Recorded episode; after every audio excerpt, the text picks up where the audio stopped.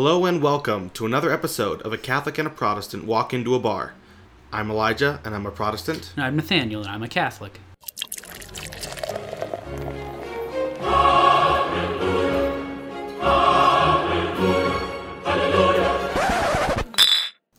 Merry Christmas to all of our seven listeners. it is the season of Advent, where throughout many liturgical churches throughout the world, where it's a penitential season, and uh, actually, my church is not um, liturgical, so I'll let you take care of that. Well, um, yeah, we're we're gearing up towards Christmas, but right now, um, what is it? It's December Eighth. eighth, so it's uh, the feast of the Immaculate Conception. I had to go to mass today, early in the morning at St. George, which I liked. It was nice. Um, uh, they made the church white for purity, um, but. Um, yeah, Feast of the Immaculate Conception. We're in the liturgical season of Advent. Advent means coming. We're preparing for the coming of the Lord. Um, our Lord's first Advent, of course, happened 2,000 years ago in Bethlehem when he was born of the Virgin Mary. But uh, we're expecting the Lord. We're hoping for the Lord. We're doing some spiritual house cleaning because when the Lord comes, we want to be found doing being doing His work and being in His service. Um, and of course, ultimately, we wait for that second advent of the Lord when he comes in the glory of his Father and the holy angels, um, which will be pretty epic. But um, ultimately, um, after the usually four weeks of Advent, um, then comes Christmas tide. Um, if you ever heard that nice song, uh, the 12 Days of Christmas, um, and you thought it was like, what does that mean? Well, that's because in the actual liturgical season in the church year of Christmas, there are at least 12 days um, from Christmas Day to January 6th, the Epiphany, um, which commemorate, commemorates the Magi and the wise men and so on. But uh, there's those 12 days where it's Christmas, and so say Merry Christmas on December 26th. But what does the what do the rings have to do with it? The what? Five golden rings. Five golden rings. Um, yeah, that could be. Yeah, I would have to look that up. There is, a, I, if I remember correctly, and you can look this up. Um, I believe the actual song, "The Twelve Days of Christmas," was used as a catechetical device to impart the truths of you know the Christmas season. So there, there's meaning behind it. I just have to look it up. But anyways, to say that there are twelve days to Christmas, to January sixth, and even after January 6th and you know the traditional um, calendar um, people celebrated Christmas up until uh, I believe February 22nd or February 2nd rather which is Candlemas um, which you're, you're uh, commemorating the presentation of the Lord at the temple and also the purification of Mary according to the Jewish rites um, uh, there. And so remembering you know our lord's infancy and being born into the world and just remembering his first advent and his first coming to save the world um, is what we're pretty much um, celebrating. And it all comes down to that great scandal of the incarnation And one of the wonderful things that I've been learning about Advent recently is just the, uh, I I love, and I'm a bit odd in this. I love that feeling of kind of uh, melancholy or that that level of seriousness. Like these these things are to be taken seriously. Christmas is a wonderful time, and or the the the season leading up to Christmas is a wonderful time, but we tend to get so caught up in the the humdrum that we forget you know that we are preparing to celebrate the coming of our lord into the world from outside of the the womb of mary. And that uh you know we're like you said we're supposed to be making ourselves ready. And there's there should be a, a, a I guess the the idea that i'm thinking of is a joyful somberness Right. because you're you're looking with expectation and, and and excitement but at the same time realizing that you know we're it's we're preparing ourselves for this and so we have to take it seriously Right. Um, and like uh, traditionally, um, the, the the liturgical colors, just how you you know, if you want to decorate your home or whatever for Advent, um, you got purple for most part for three Sundays, and then um, the uh, third Sunday before the fourth week, which is obviously the week of Christmas that happens, um, is called Gaudete Sunday, Gaudete Joy in Latin, but it's heightened expectation. It's like you're in the thick of it. You're in the third week. It's getting real, um, and so the liturgical color is pink. Um, depending, sometimes it can be hot pink, sometimes it can be more salmon pink. I guess how your investments are. But the idea is that you're quickened to the heart. You're taking something very dear. Your blood's pumping. You, You're doing what you're supposed to be doing, and you're you're hoping to see some fruition uh, in your penitential efforts, as so as to speak. But yeah, and then of course the fourth Sunday it's back to purple again. But that idea is like, okay, now we're in the middle, heightened expectation. Let's do this. Yeah, and then comes Christmas, Christmas Day, and then of course you know there's the the whole season of Christmas that you were talking about, or Christmas tide.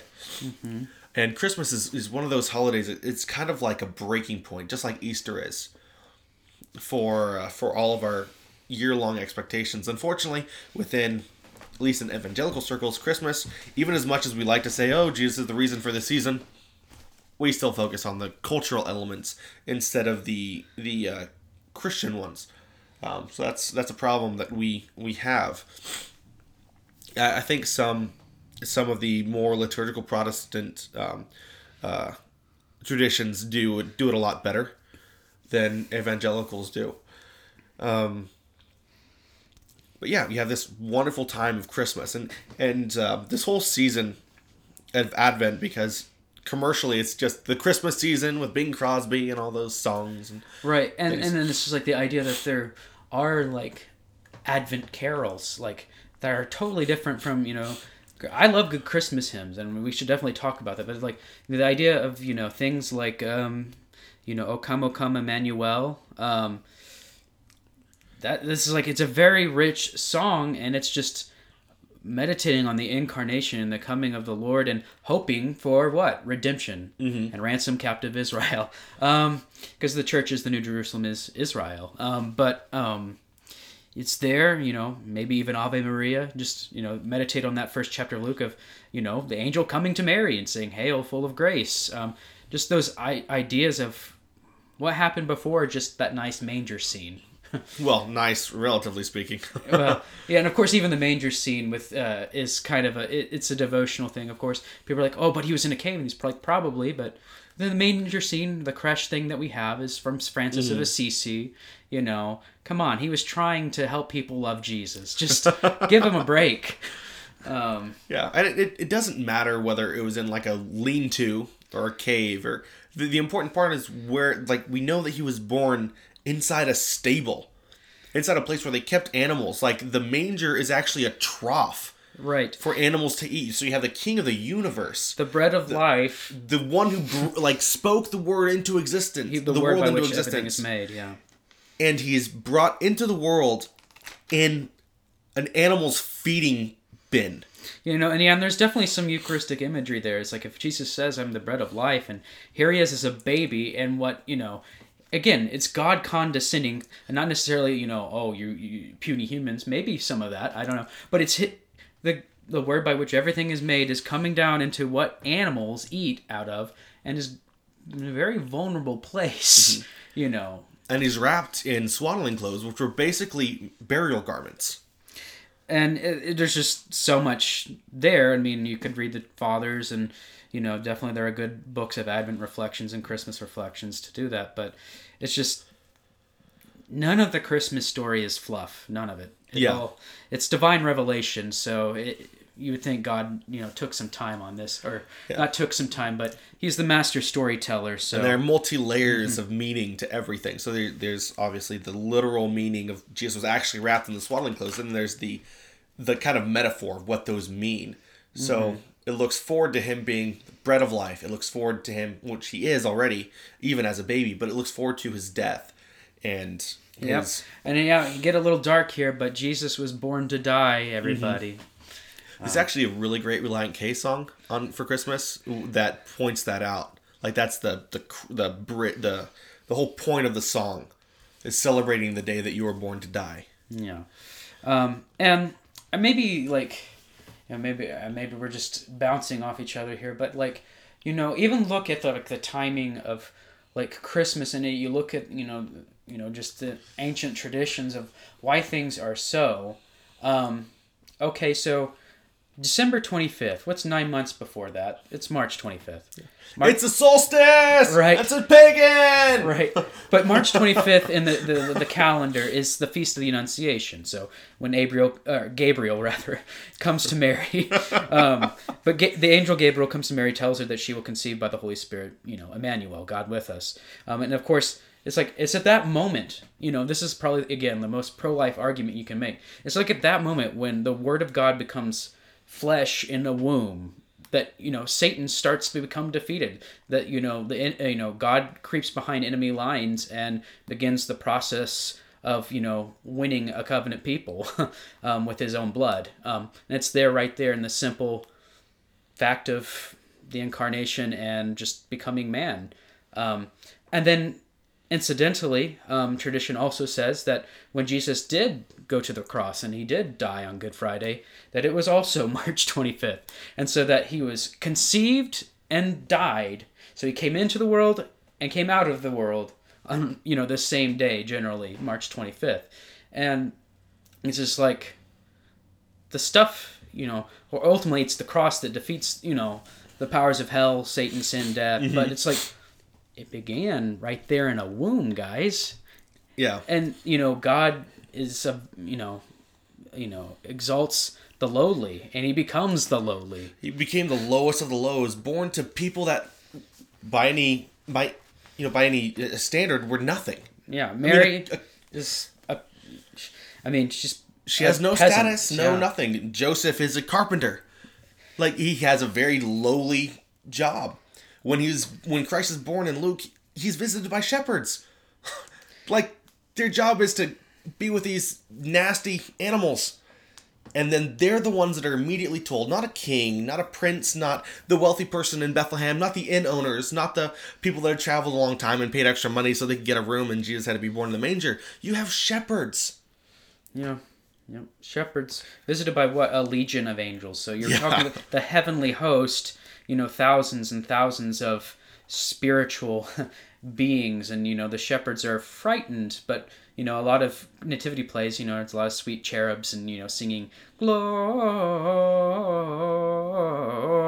which is there's something good to that, but it's like it's probably a very scary thing. Your her- mm-hmm. herald these scary beings are heralding in the coming of the one who created the universe. Mm-hmm. And it's it, there's a lot to meditate on there and digest, but it's the story of stories. I mean, John Lennox, the uh, the renowned Oxford um, apologist, he he likes to reference Christ being in Mary's womb and Christ coming in. That that was the entirety of the universe, like the power behind everything, every the one that holds everything together. Like we've we've previously said, that he was a singularity.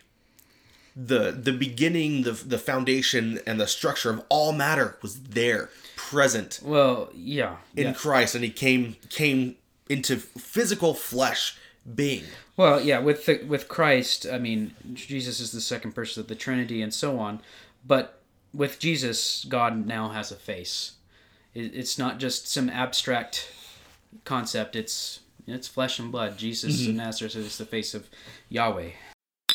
We wanted to talk about some of the um, like kind of the the the origin of Christmas, why we celebrate on the day. You know, we already touched uh, Nathaniel. You touched on the uh, the date, the dating of the twenty fifth. Um, just you know, from March the twenty fifth until December the twenty fifth is nine months, so it's the it's that time. Mary's from- pregnant. yeah.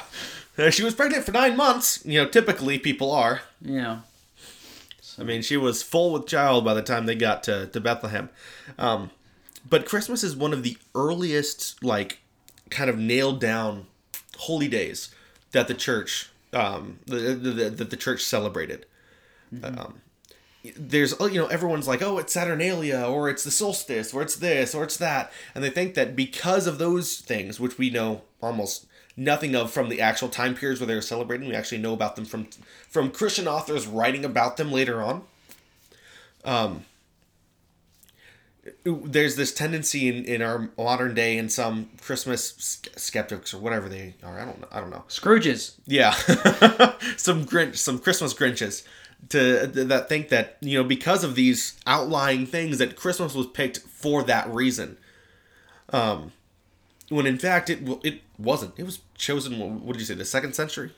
Well, um, just kind of going into here, if you guys ever want to do more research, um, uh, definitely look at someone called Dr. Taylor Marshall. He does some fire podcasts, by the way, about Tolkien and stuff. But um, no, he he has this series of books about the origins of uh, Christianity. Um, one's called the Crucified Rabbi. One's about Paul, and then one's just about the eternal city, ultimately is heaven. But um, but just the just the or why Christianity is a historic faith. Um, but in his last book, The Eternal City, um, he touches on the whole date of Christmas and just the way it was celebrated. Um, and there's an article that's really, um, if you type in Taylor Marshall on Google and say just Christmas, it'll pop up. But the name of the article is, says, Yes, Christ was really born on December 25th. Here's a defense of the traditional date of Christmas. Um, so it's there. But um, basically, uh, Dr. Marshall posits that um, it begins with a T, but basically, even from the it was in the 100s.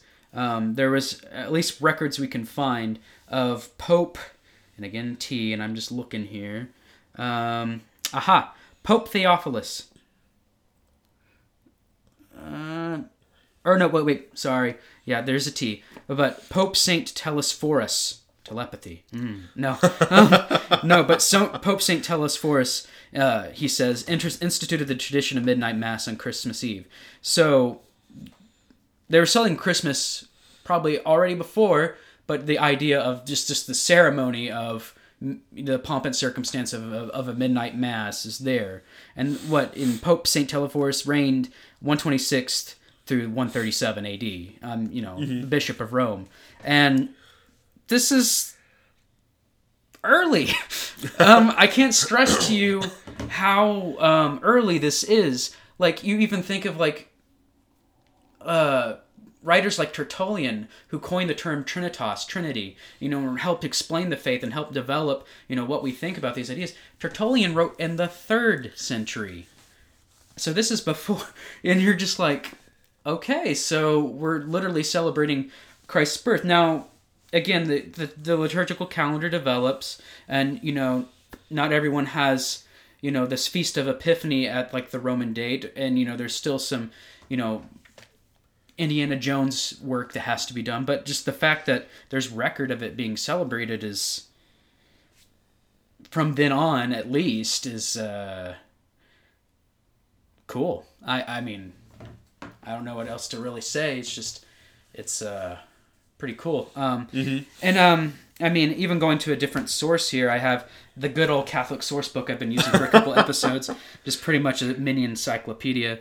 But you know, and that's written by uh, Father Peter Klein. But anyways, but yeah, you know, depending on the, on the region, you know, definitely the idea towards this time that you know Christmas or the coming of the Lord, the birth of the Lord is celebrated even around the time of the Epiphany, and then but it's like for sure at, at least by the year three thirty.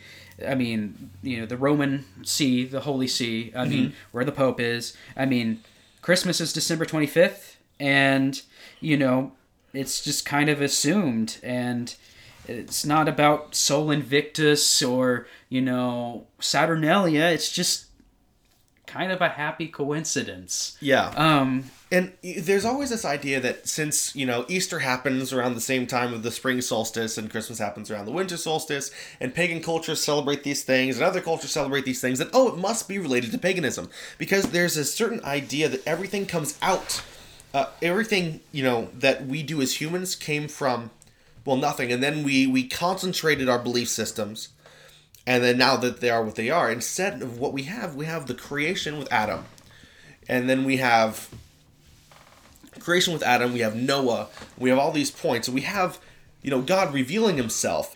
And you have this revelation that branches outwards from the inside out, not the outside in. You have God who instituted um, feast days for the Jews that were set on very similar times at the solstices, at the the time of the change of seasons, and those feasts were meant to remember Him, to remember what He had done. And so when we when we remember when we're in Advent, we're preparing to remember this season, you know, when everything seems at its darkest. You know, when everything has died, before spring, before new life, we have from the midst of the darkness the light, the very light of lights, God Himself coming into the world at our darkest moment. Yeah, the, the true light now shineth, as John says. Yes, Mm-hmm. so and darkness cannot overcome that one. Another thing that people get hung up on is the uh, the idea of the Christmas tree. Um, they say, well, trees were worshipped by pagans, so the Christmas tree is just a you know a repurposing of a pagan tradition. You know, we're just worshiping the tree and bringing it into our home It's kind of an Ashereth pole. And that is not that. No, no, no. Anyone who knows anything about church history, especially about Lives of the Saints, during the reign of Charles Martel, the great savior of Europe, who uh, conquered the uh, invading uh, Muslim hordes at Tours, he uh, he invited a British monk named Boniface to to preach to the Germanic tribes. And uh, legend has it that he went. He he heard of a sacrifice that was being made to Thor the night before Christmas. And so, in full vestments, he went over there, and as the the man was going to to kill the child, and uh, you know, with a hammer, they were going to execute this child with a hammer. And as he was bringing it down, Boniface extended his crozier, and he knocked the blow out of the way. And according to the legend, the stone hammer actually broke, and so the child was saved and it said that so one of the the legend says that afterwards he said to everyone that was assembled there said hearken sons of the forest. No blood shall flow this night save that which pity has drawn from a mother's breast. For this is the birth night of the christ the son of the almighty the savior of mankind. Fairer is he than baldur the beautiful greater than odin the wise kinder than freya the good. Since he has come since he has come sacrifice is ended the dark Thor on whom you have vainly called is dead. Deep in the shades of Niflheim he is lost forever. And now, on this Christ night, you shall begin to live. This blood tree shall darken your land no more. In the name of the Lord, I will destroy it. And there it says that he picked up an axe and he swung at the tree. And a gust of wind knocked the whole tree down, root systems and all. And at the end of the tree, you know, it crushed everything in its path, except for at the very top, where the topmost branches had fallen, there was a fir, a little evergreen. And so, Boniface pointed to the tree and said, This little tree, a young child of the forest, will be your holy tree tonight. It is the wood of peace, it is the sign of an endless life, for its leaves are ever green. See how it points upwards to heaven. Let this be called the tree of the Christ child. Gather about it, not in the wild wood, but in your own homes. There it will shelter no deeds of blood, but loving gifts and rites of kindness. Yeah, and there you go. There's the uh, general origin of the Christmas tree being used to mark the birth of Christ. And as an aside, hey, the Thor's Oak got turned into a chapel, so Yeah. um, ah, so much for the thunder god. yeah, so much for the puny god, Yeah. as Hulk might say of Loki, but we'll we'll definitely appropriate it for Thor in this case. yeah, so next time someone tries to tell you, oh, the Christmas tree is pagan, just remember St. Boniface. And again, even though these, these, um, these stories are oftentimes hagiography, they do contain truth. So, him cutting down the oak tree very likely happened. Nobody, I repeat, no one on the planet worshiped the pine tree.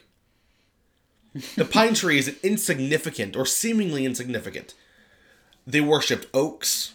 They worshipped great ancient trees of the forest. That is not a pine Right. or a fir tree. You know, it's not what we cel- what we celebrate with in our homes. Right. Yeah, I just yeah, I definitely appreciate Saint Boniface. He he really you know with the whole felling of the axe and stuff, he really lived up to the Benedictine motto, which you know he was part of the Benedictines, but it's ora et labora, so work and pray, and he really worked and prayed with the axe. And blocking a hammer blow with his crozier. Yeah, I mean, so yeah, a little Gandalf moment maybe. Yeah. Uh, and it must be a crozier. All it is is a shre- shepherd's crook. You know, it's to you know pull back sheep from the you know the ledge or something, or to save them. And it's it's it's not it's not like some magical staff or something. Yeah. It's like so you're using a shepherd's tool, and you know God uses that to break apart a hammer of a Of know, stone. Yeah, pagan god. Yeah. Which is awesome. And ending child sacrifice in that region Yeah. because the sacrifice, like I said, has already come. All right, so kind of closing out here, just kind of share some Christmas hymns or something you should look into that have helped nourish me. Um, I would say I made a, I was going through kind of making a little playlist or mixtape for Christmas, um, but uh, You're old school. yeah, yeah, I like actually using analog stuff. But um, I uh, ran across a, a chant called Pu- Puer Natus Est uh, Nobis, which basically is um, a chant that was in the olden days just used at the Christmas Mass to announce, you know, the coming of the Lord. And, you know, basically the, the the gist of the chant is a child is born to us and a son is given to us. Whose government is upon his shoulder. His name shall be called the angel of great counsel.